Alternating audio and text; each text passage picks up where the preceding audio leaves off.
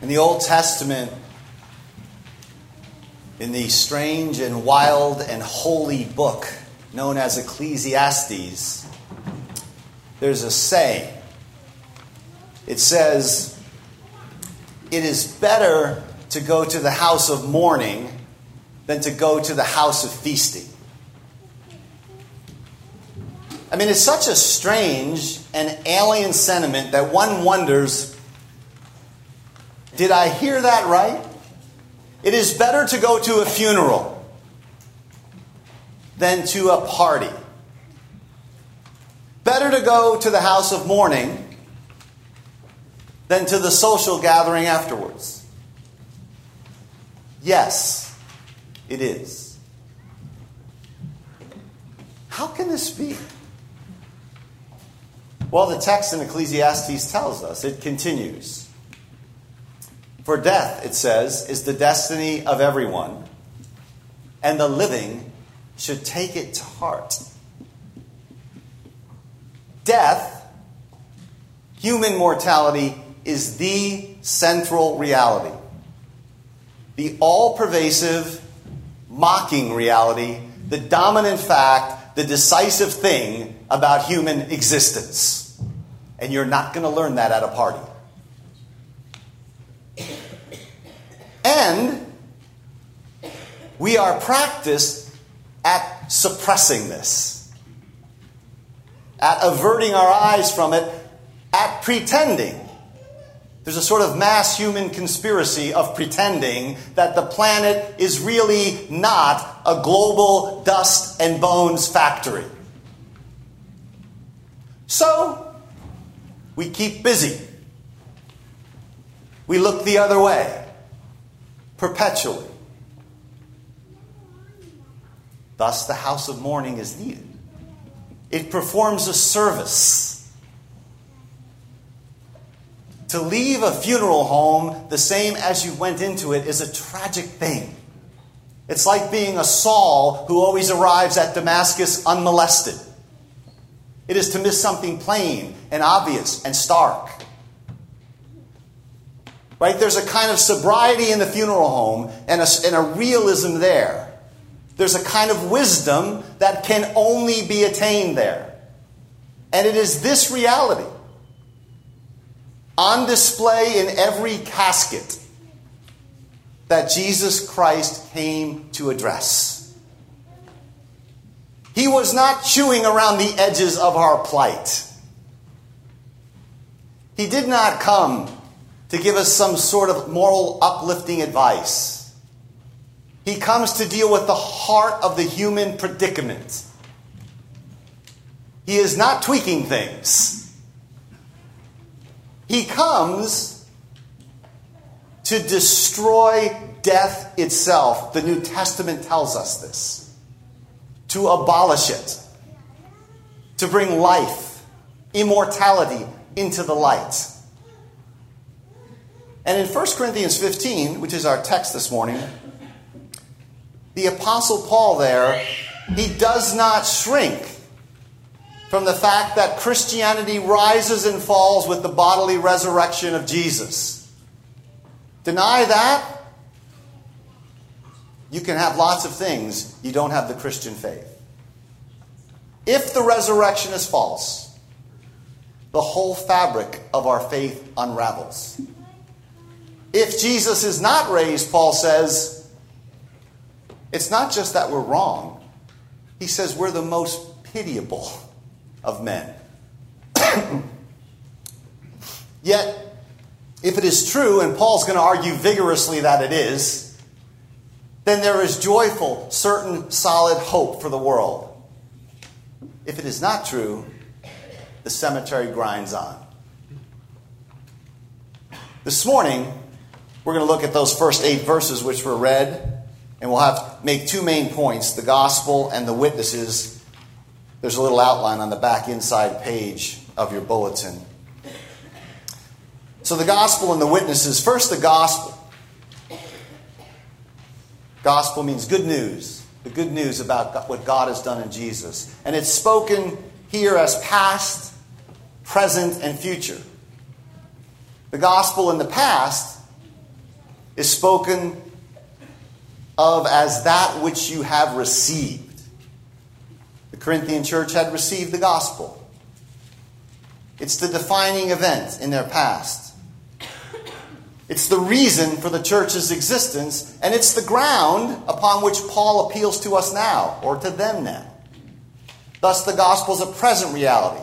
Paul calls it the gospel in which you stand.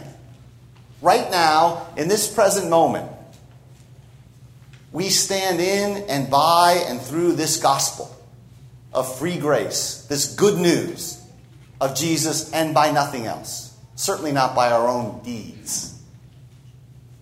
And the gospel is not only past, remembered, present, standing in it, but it's also future. In verse 2, Paul says that the gospel is that by which you are saved if you hold fast to the word I preached to you.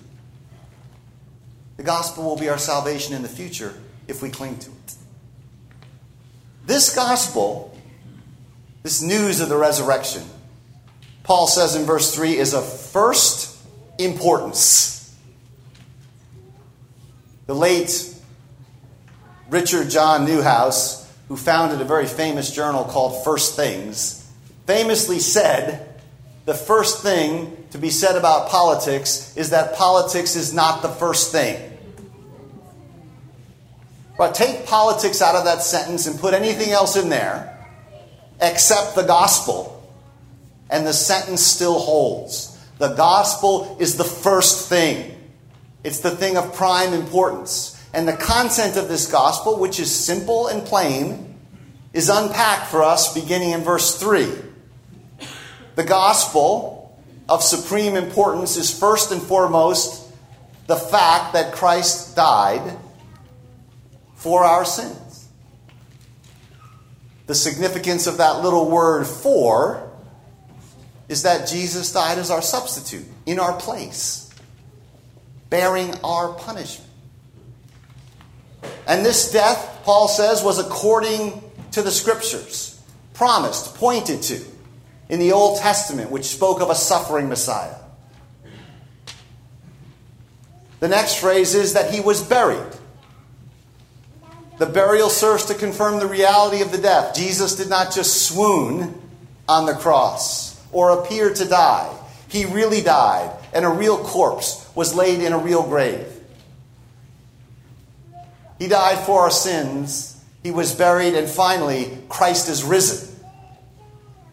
This is, as we've said, the hinge. And it is this point that Paul's emphasizing here. The text says he was raised on the third day. Again, in reference to a number of Old Testament texts which point to a deliverance or salvation coming on the third day. Again, raised on the third day, then in accordance with the scriptures. That's it. Paul has just given us the inner content of the gospel, the irreducible core of it, the non negotiable stuff, and it's simple. And he says to the church, don't get bored with this. This is what you received. This is how you stand, and this is that by which you will be saved this gospel. And that brings us to the second point I want to look at this morning, and that's the witnesses. The witnesses. The risen Christ was seen. He was seen in verse 5 by Cephas. That's the Aramaic name for Peter. Do you know what this means? It means that the, the tradition or the testimony to the resurrection stems from the Jerusalem church and its leader, Peter, who saw the risen Jesus with his own eyes. Now, I want you to note this. Paul is writing 1 Corinthians, this text, in the early 50s. Not the 1950s, the 50s, like 51 AD, 52 AD. But he said he's received these traditions from the Jerusalem church. Right? The, the, the, traditions he's received go back at least into the 40s. And beyond that, they stem from the Jerusalem church and Peter in the 30s. There is no gap between the resurrection and the witnesses. There's a sort of bizarre modern idea out there that the New Testament was written 75, 85, 95, 115 years after the event, four generations later, and the stories were fabricated. We know when Paul wrote 1 Corinthians, 50, early 50s. We know he's drawing on traditions from at least the 40s. The witnesses are there from the beginning. And this rash, coward Peter turns into the fearless leader and preacher head of the apostolic church. He was seen by Peter. Peter, by the way, being someone Paul personally knows. And he was seen, the end of verse 5 says, by the 12. The, other, the rest of the college of the apostles. And the Gospels record a number of appearances to the 12. There's an interesting one in Luke 24 Jesus appears, the risen Jesus appears to the 12, and the text tells us that there were many others present. Paul doesn't say which appearance to the 12 this is, but his point is simple. In addition to Peter, he appeared to all 12 of the apostles. But note that in at least one instance, there were not a few, but many other people with the 12. So he's beginning to gather this great cloud of witnesses. And then we get this fascinating piece of information in verse 6.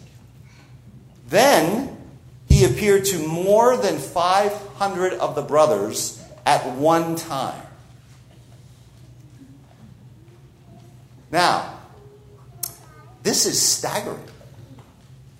Among other things, it tells us there were probably a number of appearances that we don't even know about. This appearance is not recorded in the Gospels, but Paul knows about it, and it's well known in the church. And notice, he says that this appearance to over 500 occurred at once. At once. At one time, the risen Jesus appeared to a crowd two and a half times or so larger than the crowd assembled here this morning. Now, a single person, or a few maybe, can have a vision or something and be mistaken. But for 500 people simultaneously to claim to have seen the Lord. Now, these people are not committed, right? They're walking around in their lives. This is virtually irrefutable evidence. You have two choices here Paul's lying or there was some sort of synchronized mass delusion. So, we have not only Peter, we have not only the 12, we have not only the many others who were with the 12 on at least one occasion. We have not only the women whom Paul doesn't mention here. But in addition to that group of at least 15 or 20 or a few dozen people, we have not 500. Notice, not 500, but Paul says over 500 additional witnesses. And just to drive the point home that Paul and the early church knew these 500 people, notice this little piece of crucial biographical detail in the middle of verse 6 most of whom, he says, are still alive. Right? That's because Paul's writing in 50 AD, not 95 AD. Most of whom are still alive, though some, Paul says, some have fallen asleep. Right? This is Paul saying, look, Jesus appeared to 500 people, and I know roughly what percentage of them are still living, the majority, and what percentage of the minority have died. So most of these 500 people are alive and known to the broader church. You can go talk to them, Paul is saying. Some have died, the greater part remain. Go interview them. If you doubt the bodily resurrection, go ask. The information is public. It's firsthand eyewitness testimony, and it's not three people in a corner somewhere. But he's not done. In verse 8, he says, After that. Now, notice this. Paul not only knows about these appearances, as everybody in early Christianity would have known about these appearances. He, he not only knows about the appearances, he knows about their sequence. First Peter, then the 12, after that the 500, after that James. Now, this James, he's an important witness because he's the Lord's half brother.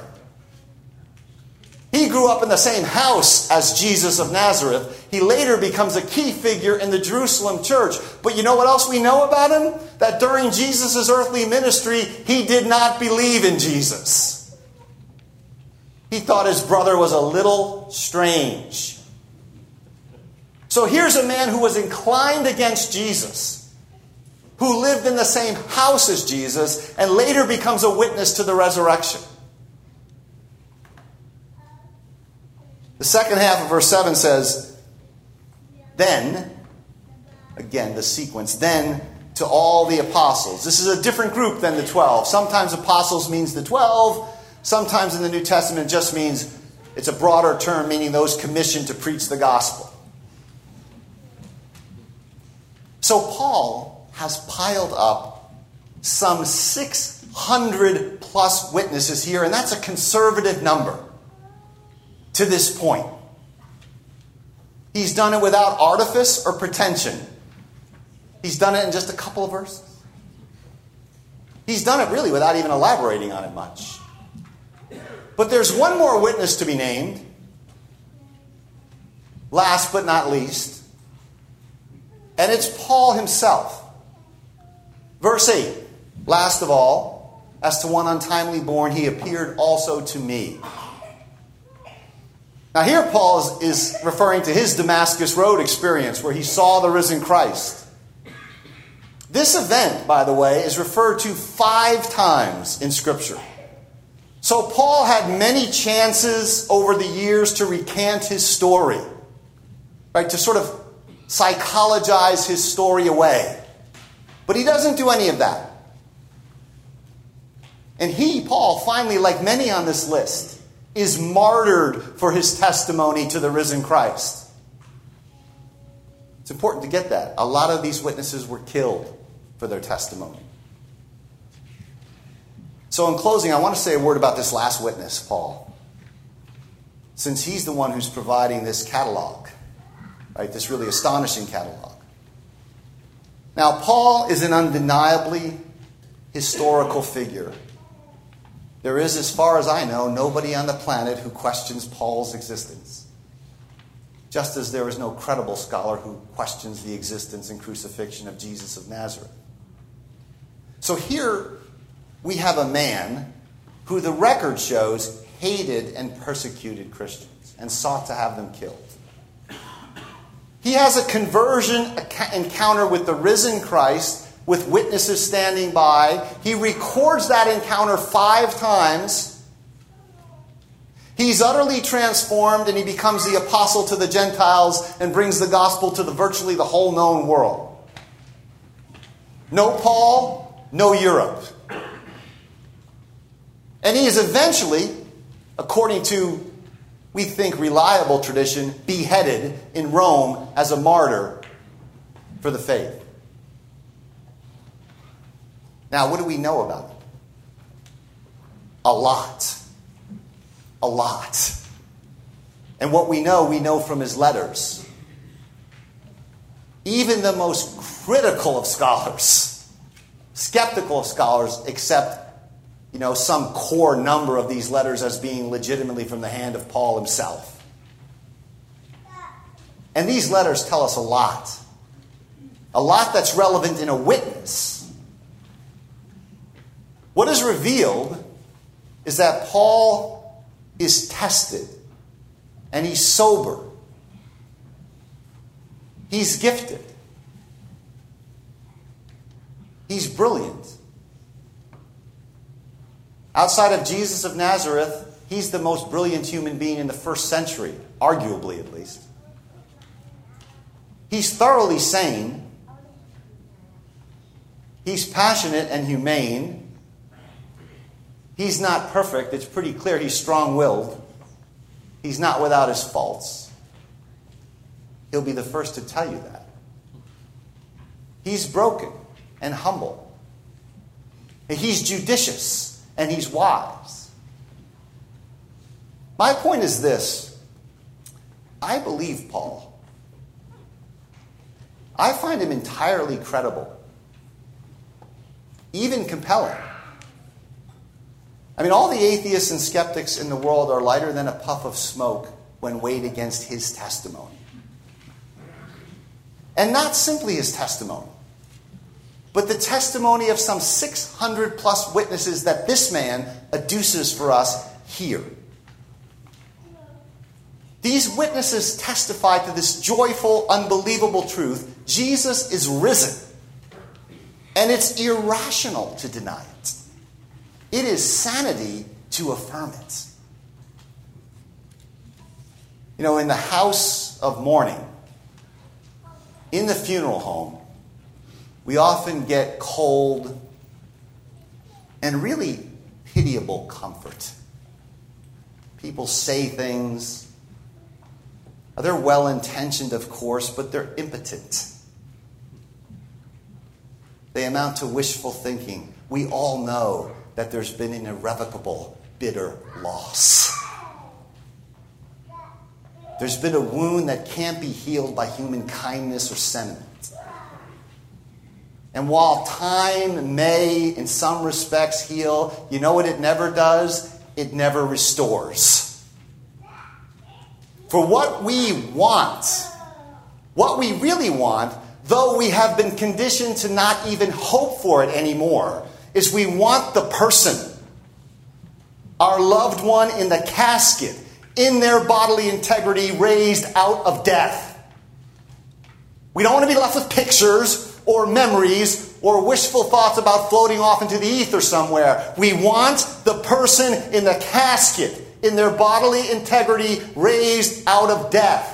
We want immortality. We want death shattered. We want all things restored in a world without the agony of death. We want embodied glory before the face of God in His love and in His light. And this and nothing else is the promise made and secured by Jesus Christ. This is what Christianity is. And this is why Jesus, unlike any other religious figure or fig- any figure period in history, audaciously calls himself the resurrection and the life. And this is why Jesus, when his friend Lazarus dies, could say to Lazarus' sisters who are in mourning words like this He who believes in me, will live even though he dies. Whoever lives and believes in me will never die. Do you, he asks them, do you believe this? I ask you, do you believe this? This is the good news. It is the astonishing news. It is the uniquely Christian news. And it goes to the heart of your and my predicament as human beings. This is news that moves one from the house of mourning to the house of everlasting feasting. Believe the gospel, it is of first importance. Jesus has been crucified for our sins, he has been buried and raised and seen by many, indeed hundreds of faithful witnesses. Praise be to God. Amen.